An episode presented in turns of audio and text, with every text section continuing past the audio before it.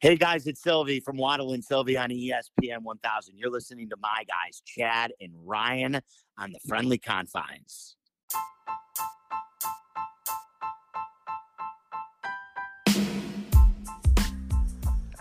So much to cover. This is a special episode. It's the final friendly confines with this Cubs team as we know it. We know there's going to be some changes as the trade deadline is just a few days away. We're going to put on our GM cap and talk about who would you rather in terms of who'd you keep if push came to shove. We're going to talk about the sketchiness around Kris Bryant during the Cardinals series. He was held out quite a bit. What's going on there?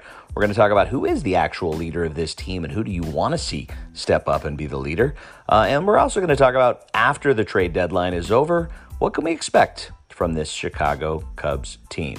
We've got ESPN 1000's Carmen DeFalco is joining us in our seventh inning stretch as the guest conductor for a great interview with Ryan. But I have the great honor of, I'm really excited about this. My co host this week is a legend of Southern Illinois University at Carbondale, the radio television department, and uh, an industry vet. Ken Keller is uh, my co host. I couldn't be more excited about that. So stick around. The Friendly Confine starts right now.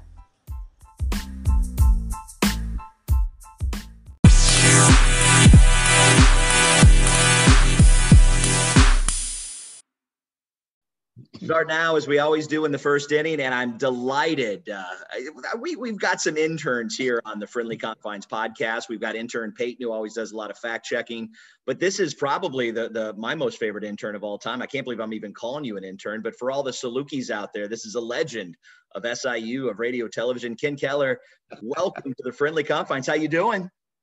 I'm doing well, thank you. I love it. I, I, you said your, your first game at Wrigley was in 49. You've been a Cubs fan for more than 70 years. I love reading your Cubs recap um, after every game on, on Facebook. We haven't had a lot of fun recaps lately, but let's dive into this, this first inning. And Ken, you know, we're, we're in the midst of this trade deadline. By the next time we record, the trade deadline will be over. As you look at what's going on with the Cubs as, as the fan, what do you think? Who do you think is going to be next uh, to go here for Chicago? Well, initially, I thought maybe they were going to keep the status quo for a while, but the more I look at it, I think, um, you know, Bryant's probably a sure thing if he's not gone already, although he did play in tonight's game.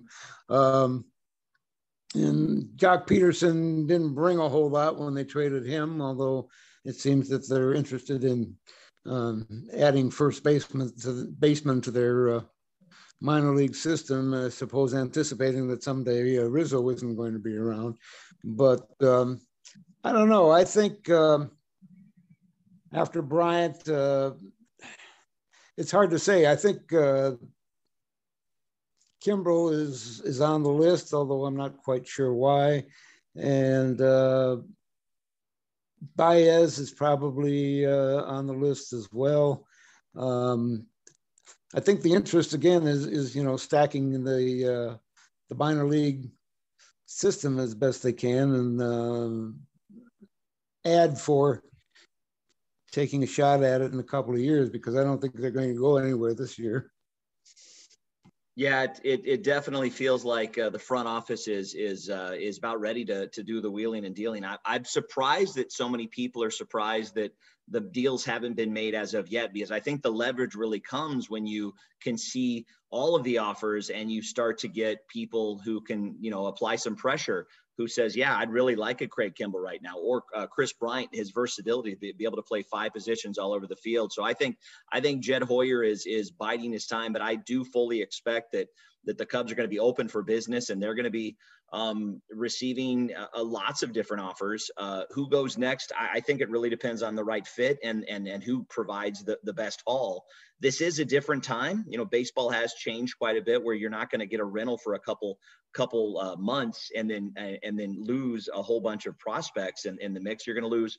You know, if you think about it, if if nobody gets dealt um, of the big three, Rizzo, Baez, and Bryant and the Cubs turn around and give each of them a qualifying offer and they sign elsewhere, the Cubs will get a, a, second round pick for each and every one of those guys. That's great value. So that's the minimum sure. that has to come. But I think Kris Bryant, I think Craig Kimbrel are, are going to be the the bells of the ball in terms of who's going to be um, moved at this deadline. And you look at like what the the Mets could use right now to compete with the Braves, who are very active in the market. You look at Boston, you know, they they would love to have a, a, a reconnection with Kimbrel. They actually would like to have somebody like Rizzo with with what they need.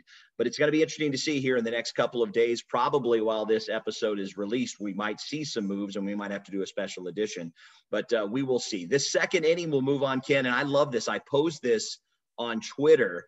And so listen really clearly how I'm, I'm sharing this. If you could just keep one, and I want your rationale. You can't say both. If you could just keep one, and option one behind door number one is Javi and Anthony Rizzo. You could keep them or you keep Kris Bryant. If push came to shove, um, Ken, when when the Cubs open up their purse strings next year and they decide to keep maybe um, one of these guys, would you rather have the the the Javi Rizzo uh, together, or or would you rather have Kris Bryant? You can only choose one. Let's open door number one and keep Javi and Rizzo. I think those two guys are important to the team. Rizzo, especially, uh, Javi needs to learn to quit swinging for the fences every time he's up there. But um, uh, I think uh, overall, those two guys are going to be the more valuable. It's it's interesting. Uh, you saw uh, with Javi over this really rough stretch for the Cubs, which included that massive losing streak.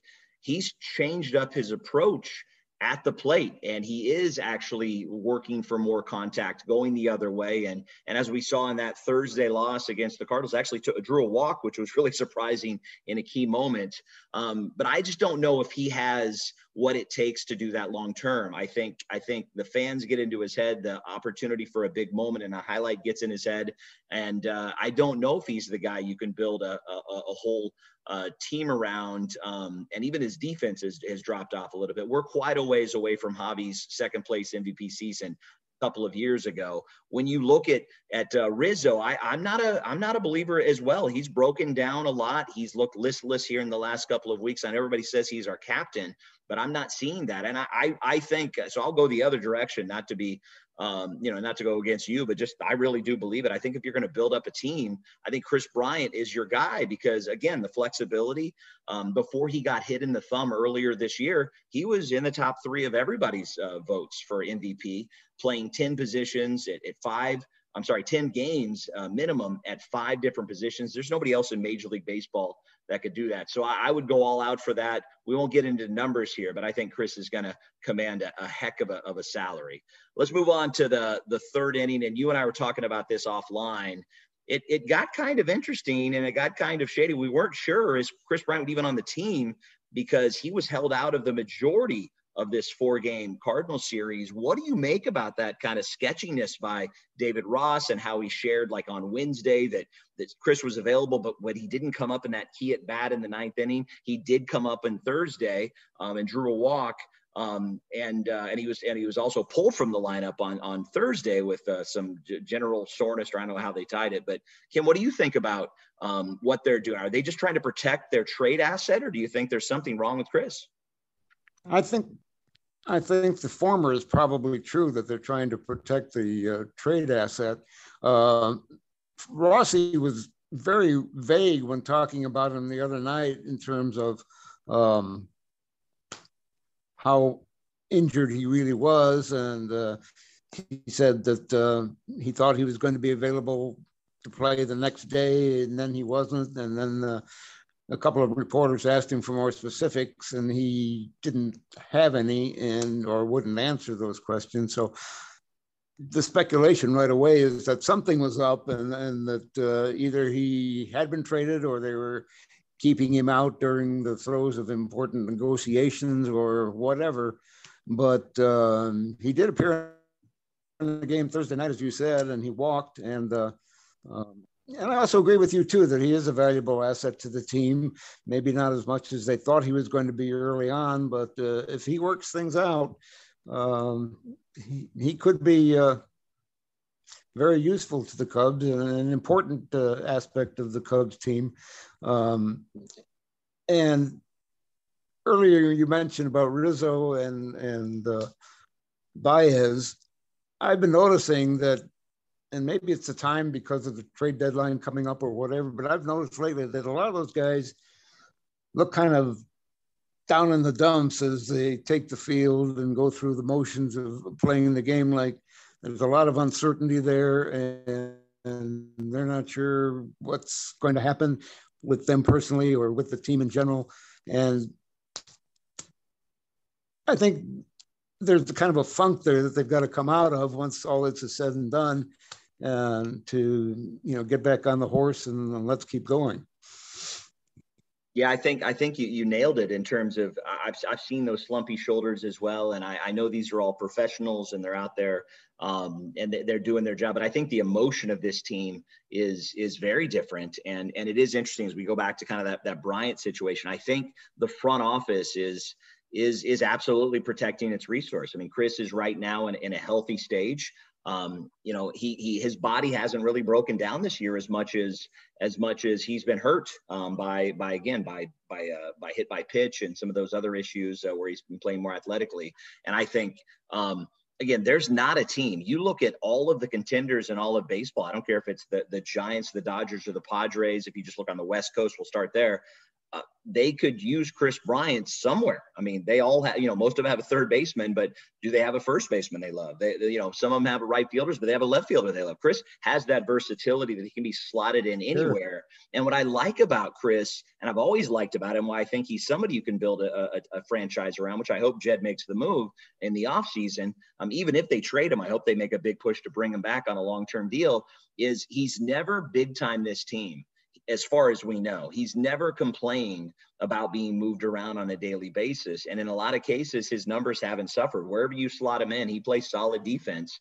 Uh, and he uh, does his job at the plate. And so I think, you know, for that reason alone, I do think he's the most valuable trade asset. But if you go back to 2016, this Cubs team, I don't believe wins that World Series without bringing a Aroldis Chapman in. So if a team can bring in a Craig Kimbrel, who is just destroying it right now with the near nearly sub, you know, sub 0.5 ERA. That's an asset that I think would would would be valuable for any team, whether he's coming in the eighth or coming in the ninth. So you alluded to uh, as we move on to the, the fourth inning, but Ken, you alluded to kind of the energy level or the excitement level or the lack thereof and and I, I posed this question in, in inning four: Who's the actual leader of this team, and and is there is if there is one on Twitter, on social media? People just you know people kind of defer and say Anthony Rizzo has the C on his chest as the captain, as the as the leader. As a fan, as somebody follows this team in, in, intently, like you do, uh, do you think that Anthony is actually the one that is having those tough conversations? Do you think there is anybody on this team that is doing anything to to rally the troops and and and keep people motivated down the stretch? First off, I don't know. I mean, in terms of what's going on in the clubhouse and who's taking charge in terms of uh, you know lighting the fire under guys and that sort of thing. Um, you mentioned offline about uh, Contreras trying to get something going by making a mention of one or two things, but um, I don't know. There, there's such a different makeup on the team of people with different personalities and people with different skill sets, and and you just don't know. But you're right. I just don't see the one person who's leading the charge and uh, doing the flag waving to get this team riled up. Yeah, I, I've always felt that that this team its identity was not in one person. And then there are a lot of teams where you could kind of look at that and go, this guy is is is the one. You know, this is, you know, the Padres have a lot of superstars, but Fernando Tatis Jr. really is the guy that people look to. Buster Posey up with the Giants along with Crawford, their shortstop, you know, are having tremendous years. And you look at them as being the leaders with with the Cubs. I always felt like the core five, I always put Schwarber in there. Um, was kind of the identity of this team. And now it's the core four with Baez, Bryant, Rizzo, and Contreras, they were always the identity of the team. And I think that that didn't give the ability for some other guys and role play guys to come in and, and, and have a bigger impact. I think that's the thing I'm most excited about this free agency year. I'm excited about the, the chance to kind of upset the apple cart a little bit and go in a different direction with some of these guys.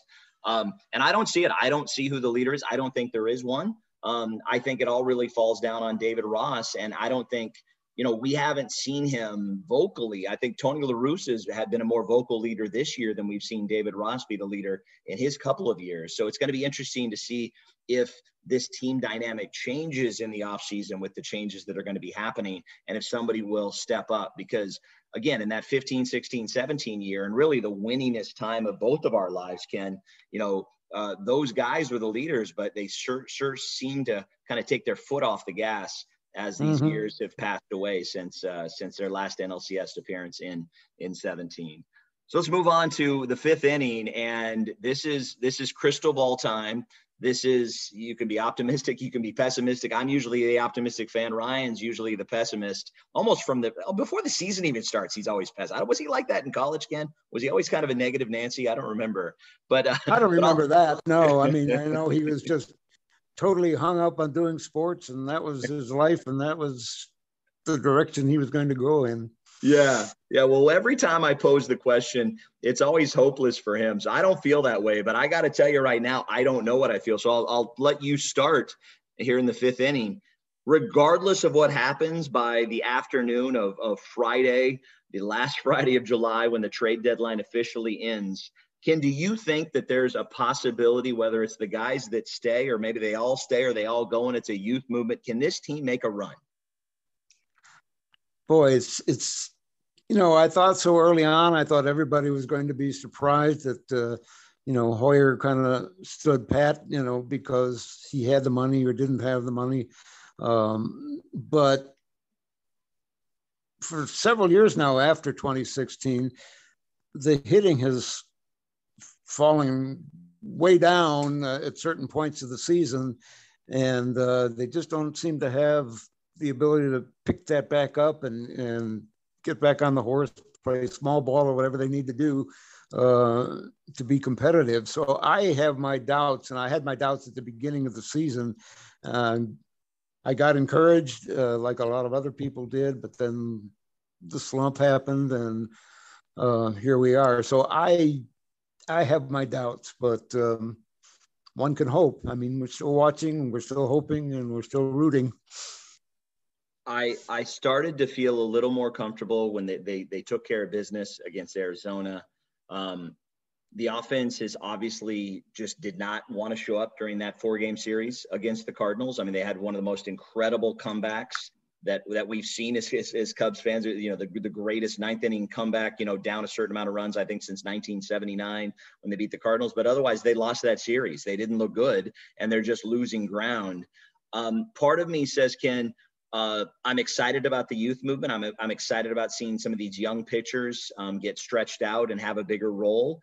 Um, part of me is concerned that if the bullpen does get depleted, if Chafin and and Tepera and and Kimbrel all end up with contenders, it's going to be hard to close the door on any any win. Um, but I'm excited about the youth movement. I'm excited about seeing um, the players that will step up and and without the shadow of the the core four, you know, Contreras I do expect to still be there, but without the shadow, maybe some of these younger guys will step up. We saw it in in May a lot of the reasons this team was successful and went from worst to first during that month was because a lot of the young guys and some of the role players. So it'd be interesting to see um, what happens. So uh, that's my take. So let, us move on to the sixth inning. I know what you see in the rundown, and I apologize, but I'm, I'm just going to put you on a spot, and I would like you to tell us a little bit of a story here in the sixth inning. You told me before we came on the air that your first game at Wrigley was in 19. Was it 49? Is that what I heard? I believe that's it. 1949 or 1950. I was seven years old, maybe eight, probably more like seven. Yeah. I grew up in the era when uh, you know black and white television was just getting a stronghold, and WGN was broadcasting the Cubs games in black and white back in the day. And um, I was a kid who probably was more interested in you know how things got on television rather than what actually was on television. And one of the few local things that was broadcast back then was uh, cubs baseball. And uh, my father sort of encouraged me as he watched the games too. And uh, i just got uh, hung up on it you know the wrigley field and the players and this sort of thing. And my dad finally took me to a game um, i think i was about seven years old. I had my uh, you know, plastic mitt that couldn't catch any ball probably, and I was all set to go. And um, I remember we got to the ballpark and we walked up those stairs onto the field, and I saw them in color for the first time the the diamond and the green grass and the ivy and all that sort of, and I was just blown away uh, as a kid. I didn't know all that much about baseball. I remember I had to ask my dad at the end of the game who won, you know, but um, it all blossomed from there. And uh, I guess I owe it all to uh, television and WGN back in the early days. I love that story. I'll ask you one more before we get to our interview with Carmen DeFalco from ESPN 1000 you know you've been in this for a long time as a Cubs fan. You said you said just uh, just just say 70 years. I've been a fan for 70 years. Um, About what, yeah, what would you say? Um, there was a lot of thin, you know, when you think about the thick and thin time. I thought I had it, it rough. I mean, I, I was 10 years old in 84, right? And that was that was a very important year for me that really solidified it, uh, solidified me in terms of, of my fandom and and and and the heartache that I could feel. Probably my first heartache ever was around that team. But you you didn't have a lot of of, of, of great success prior to 84. You, you, you could point to 69, but I, I don't want to talk about the wins and the losses. But what is it about you? Um, and I always uh, like asking the long term fans. You know, we're not we're not in this for the pain, but what is it for you that has kept you connected to this team and following and rooting for this team for for the balance of your life? I don't know. I uh, grew up in Chicago. As I said, grew up watching the Cubs on uh, WGN. Um, my dad was a Cub fan, and he's the one that got me uh, initiated by taking me to Wrigley Field. And uh, um, from then on through my teen years and into college and all that, it was just uh, that was the place to be, and that was the thing to do. And uh, hard to miss a Cubs game. You just have to uh, absorb the good, bad, and then and cheer for the good, and uh, keep on going. But it's uh, it's an institution, and it's a way of life, I guess, for for some of us.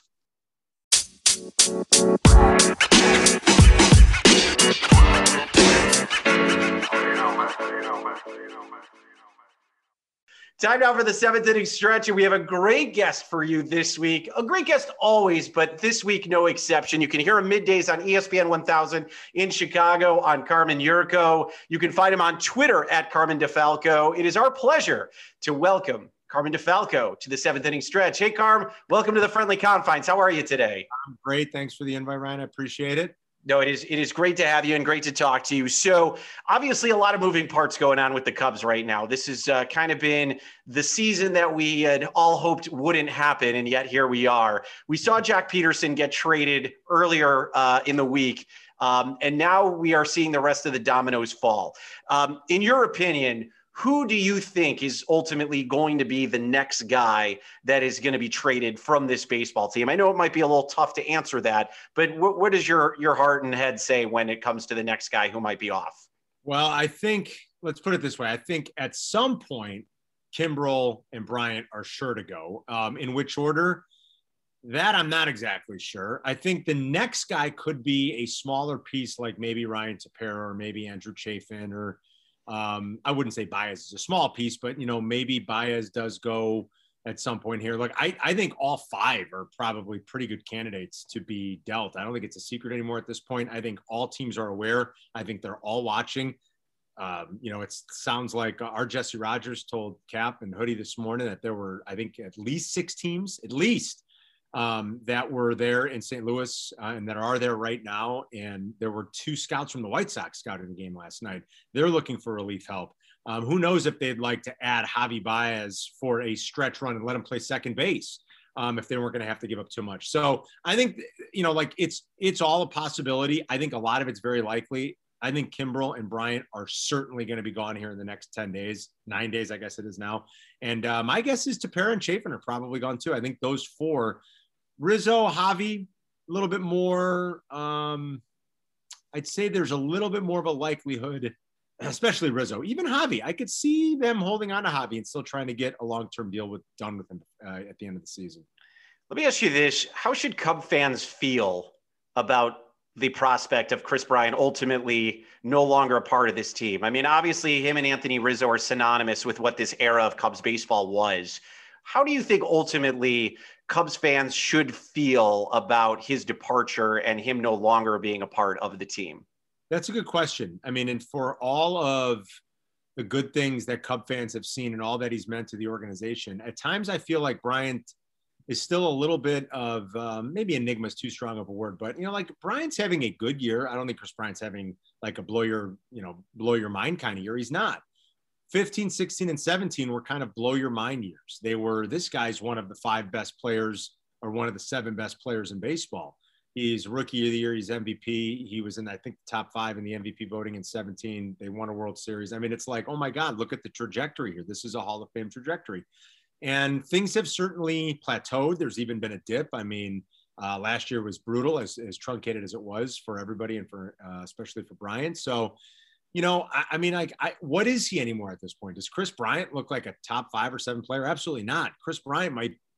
I mean, I, I don't know. I might be able to name almost 20, and off the top of my head, maybe say, well, that's a little bit of a stretch, but I don't know. I mean, I, you know, like he's not the player I think we all thought he was going to be, and so the feeling should be he meant a lot. The good times were really good.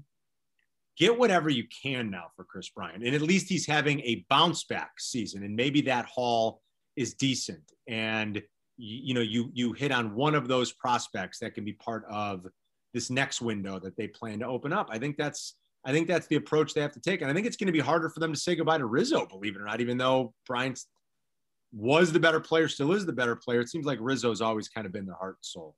Sure. Sure. No, absolutely. I, I, totally understand where you're coming from on this. Let me let me throw this at you. And I I mentioned this on our podcast uh, this week about the fact that the Boston Red Sox, the St. Louis Cardinals, and the Washington Nationals, uh, three teams who let go of a superstar. You got Bryce Harper with the Nationals, Albert Pujols with the Cardinals, and Mookie Betts with the Red Sox. And you look back on the Pujols situation, the Cardinals didn't skip a beat. Some might say they were actually better in the long run. The Nationals went out and promptly won a World Series without Bryce Harper. And the Red Sox are in first place right now. Is there anything that suggests that even with the Cubs getting rid of Bryant, this team um, can continue to play ball? Uh, I don't want to say better, but obviously you construct this team a year from now when there's not a lot of guys in their contract next season and you potentially have a team that's going to be just as good, if not better. Especially because they could get prospects for a lot of guys. I mean, they're they're sort of the Cubs. You you do get a sense that they're sort of.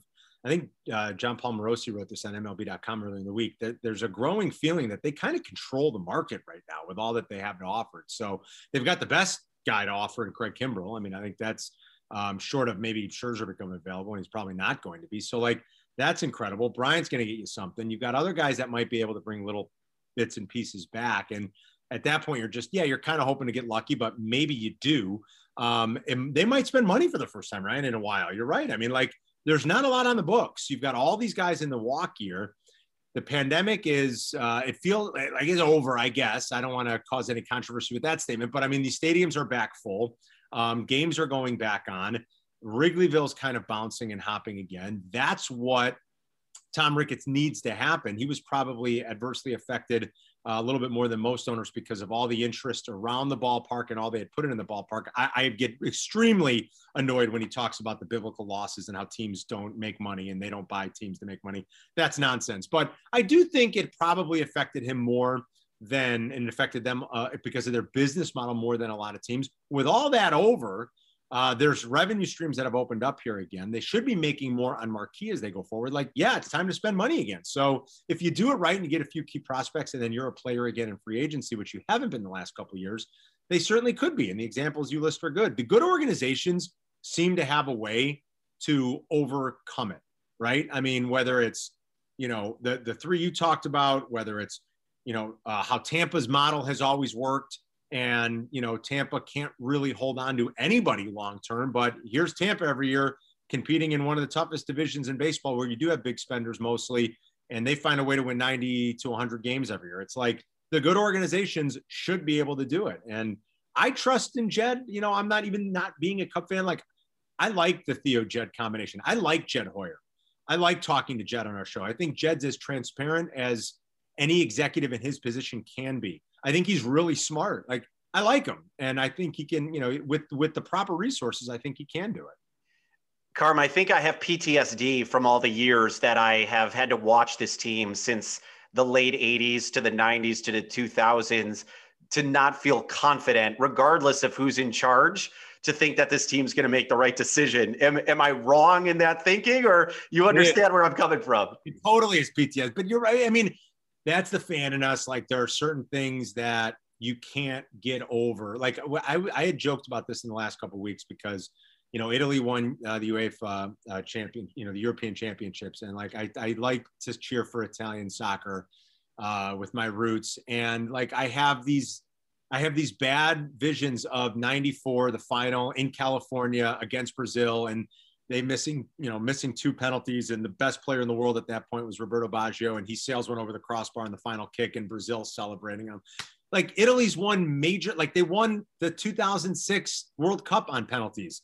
Like they've won these big games since then on penalties, and every time Italy goes to penalties, I put my head down. I'm like, they can't, they can't do it. They're terrible in penalties. Like, and it's like, what is that? It was 30 years ago. And somehow you're right. You've got like this PTSD that, oh, they can't do that. Even though the recent history tells us, no, they can. This is different. This is not 30 years ago. Javy Baez, you talked about him and Rizzo potentially being around next year as the holdovers of that core, um, and Willson Contreras, who's under contract. Uh, Javy, they might get at a major discount right now. Javy's talking about, you know, what, 150 mil. I, I can't imagine he's worth more than 100 personally, if that right now. I mean, what what's the market for Javy Baez, in your opinion, for where the Cubs would feel comfortable re signing him long term? Two years ago, I mean, it was a $200 million price tag, and he might have been thinking more. And that, you talk about falling off a cliff um, especially with the talent that's going to be available in that market at, at the shortstop position. Um, Semien's made it look even more like it's going to be even more plentiful the way he's played, even though he's not playing playing short. I mean, he can go and play short, obviously. Um, that's really what he's played his whole career. So, uh, yeah, I mean, it's you're talking you're talking 150 probably, and he, he's going to have to accept that, and that might be a fair deal for the Cubs, a shorter term deal where they're not paying him uh, the 30 or 35 million dollars a year that it looked like they might have to pay him or that somebody might pay him a couple years ago. That's not going to happen. I like Javy. Like he's an entertaining player to watch. I like his swag. He brings a lot to the table, but he's very flawed. I think we know that. He's extremely flawed as an offensive player. And he's just not going to get that kind of contract. It could be good for the Cubs on a shorter term deal too. You could, you're, you know, your third and fourth ranked prospects in the organization, I believe. Uh, Fangraphs just did theirs about two weeks ago, and uh, Ed Howard, and there's another kid who I'm blanking on, um, who are their third and fourth ranked short uh, uh, players in their system are shortstops, but they're like 17 and 19. I think Ed Howard's 19. I mean, they're they're a few years away still, and so you could really realistically on a shorter term deal kind of build that bridge still with Javy. And once again, our special thanks to Carmen DeFalco. Uh, great interview with Ryan. Uh, uh, Carmen is a fixture on ESPN 1000. Uh, so great to hear from him. You can find him on Twitter at Carmen DeFalco. You can find me on Twitter at the Chad Gordon. Ryan Lieber, who you heard in the interview, is at Ryan D. Lieber. You can follow us on Facebook. We've got a great Facebook page, uh, the Chicago Cubs Friendly Confines uh, headquarters, and we also have a website, uh, theconfines.com. Go check out check us out. Every bit of new content that we drop will also be shown on there. You can sign up for our newsletter and let you know when we have uh, new content dropping there on theconfines.com. But uh, Ken, welcome back. We're here in the eighth inning, and as, as we close this out, I saw this posted as a poll question on Twitter, and I thought it was really interesting, and I'd love to have your take on it. Um, if the White Sox face the Brewers here in the World Series coming up at the end of this year, who you got? Who you're rooting for if you had to choose one? I guess being a National League guy, I'd have to, uh, even their, even though they're uh, enemy of the Cubs, so to speak, I think I'd have to uh, root for the Brewers uh, because when you grow up in Chicago, as you may know, that you are either a White Sox fan or a Cubs fan, but never both. Uh, at least that's the way it was when I was a kid. And you get to the point where if somebody comes up to you in the playground or wherever and says, which are you, Cubs or Sox? You're not quite sure what to say, especially if they're bigger than you are, because you either might get clobbered or at least, you know, uh, torn down in one way or the other. Um, so, yeah, I was always a, a Cubs fan and therefore never a White Sox fan, although I did watch the White Sox games when I was growing up. But uh, uh, I guess to keep it in the National League, I'd vote for the Brewers.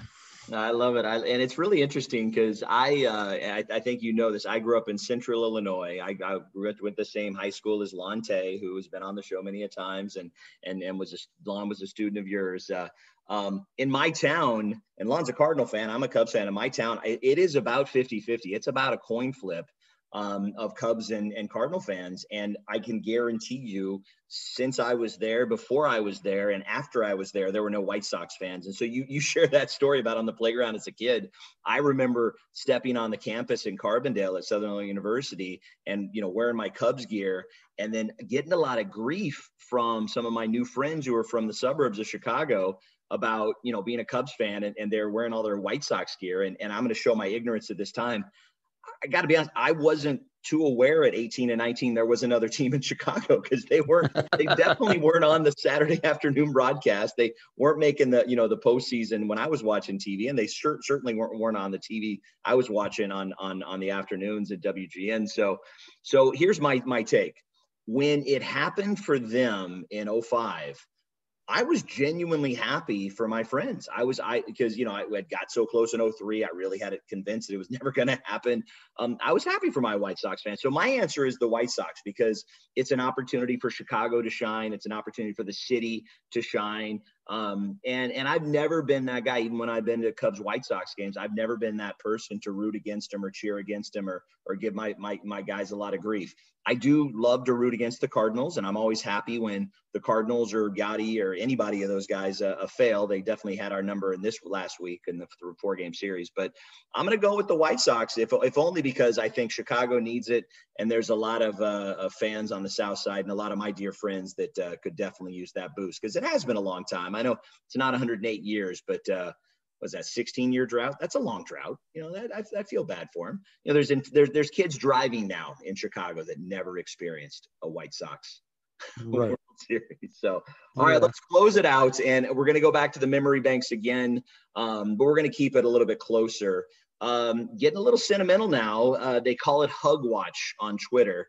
You know, when you when you watch the game on the Marquee Network, uh, you you keep waiting for the camera to cut to the dugout and see a player start to hug everybody, which that means they've been traded, they're gone.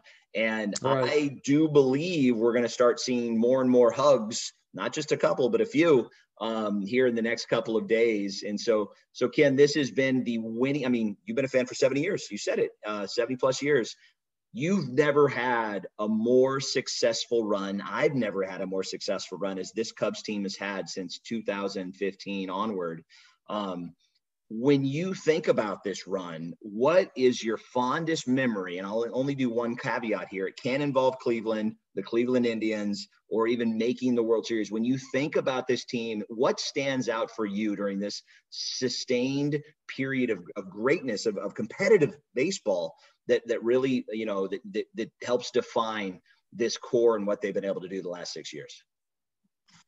Well i think you hit it on the head when you um, said the baseball aspect of it with the cubs is that for so many years they had several good players but they never had a team. And in 2016 they really gelled as a team.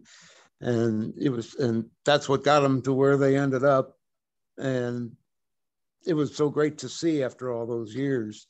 And I think Maddon had a lot to do with getting that core built as a team, uh, which won a World Series for the first time in however many years. So, uh, one of the first things I did after that final out, and the Cubs won the World Series, I just looked up and I said to my dad up there, "We did it," you know. because he was the one that got me involved in this whole thing in the first place. So, I love that, and and so many people have that story. So many people have that person that that they didn't get to experience it with, that they instantly connected with, and I think this that emotional connection for so many people, that bond, so strong, and uh, um, it's it's like young love in a little ways. There's elasticity in our brain, I think, that really takes us back to that time. You remember where you were, you remember who you thought of, you remember that moment. As I answer that question, um, you know, I, I, came on my first year as a as a uh, as a Cub season ticket holder, which I still am. Um, this this team lost more than hundred games. I mean, and and I wasn't in it to make the money. I was in it because I wanted to go to a lot of games. I could walk to the park, and I was going to a lot of games. Uh, sure. But but I, I, even then I remember trying to talk myself into like the Mike Fontenot years, right? I was like, oh, this team's got a chance. You know, they're going on a run, and uh, and they they didn't. And just the idea. Uh, and you, you, you knew 15 was going to be special, but then it got incredibly special after the the all the All Star break, and we got to experience what Jake did, and just the dominance for them to even make the with with high 90s, um, make the uh, the wild card against a team that won more than them in the uh, in the Pirates and a, and a team in the Cardinals that won 100 games. I mean, this is the most dominant division, and and it, it kind of signaled in that wait a second, we actually we're not going to falter, we're not going to fall apart. We're going to be competitive. And then again, 16, not only were competitive, we, we went all the way. 17, back to the NLCS, even though it was a, a pretty a big wallet by by the Dodgers, and then making the playoffs every year except for one, which had a a, a collapse towards the end. You know, we can hold out hope that it's going to happen this year, but likely that they won't make it. But just the idea as a fan that I'm going to be listening to entertainment um, that I'm going to be listening to excitement, that I'm going to be listening and watching teams that have the ability to win more games than they're going to lose. In other words, win more than 500, and that's that's not lost on me. So that's very special. But if I could pin it down to one moment it really was the excitement and the utter dominance of this Cubs team when they took on the Cardinals in 2015 um, in that NLDS where Kyle hit the the ball over the scoreboard in right field and and just that this team could do no wrong and they they bounced the Cardinals and I remember being out there um, way past we were supposed to right by the Cubs dugout and celebrating with my friends uh, that moment. And it was for me, that was the moment that said, no, we deserve to be here. We're going to be here. We're going to be competitive. And this core is going to be here a long time.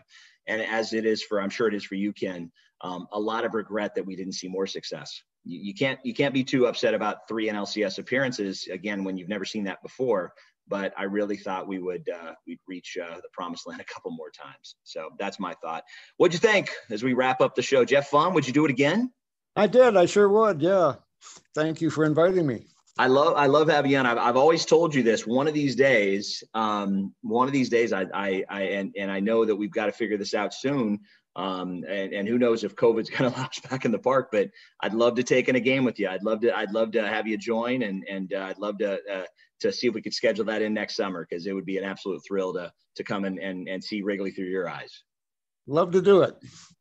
Well, thanks for being on, Ken Keller, our special guest host. Uh, I, I, jokingly called you our intern before, but we're just going to keep that moniker, intern Ken Keller. I think I, I think it sounds good. The intern. Yeah. I love it. All right, Ken. Well, on behalf of uh, Ken Keller, this uh, this is Chad Gordon. Thank you so much for listening this week here on the Friendly Confines. We will be back. Uh, the next episode will undoubtedly um, cover uh, everything that happens in the trade deadline. We can't wait for you to join us. Uh, we will see you at the ballpark, everybody.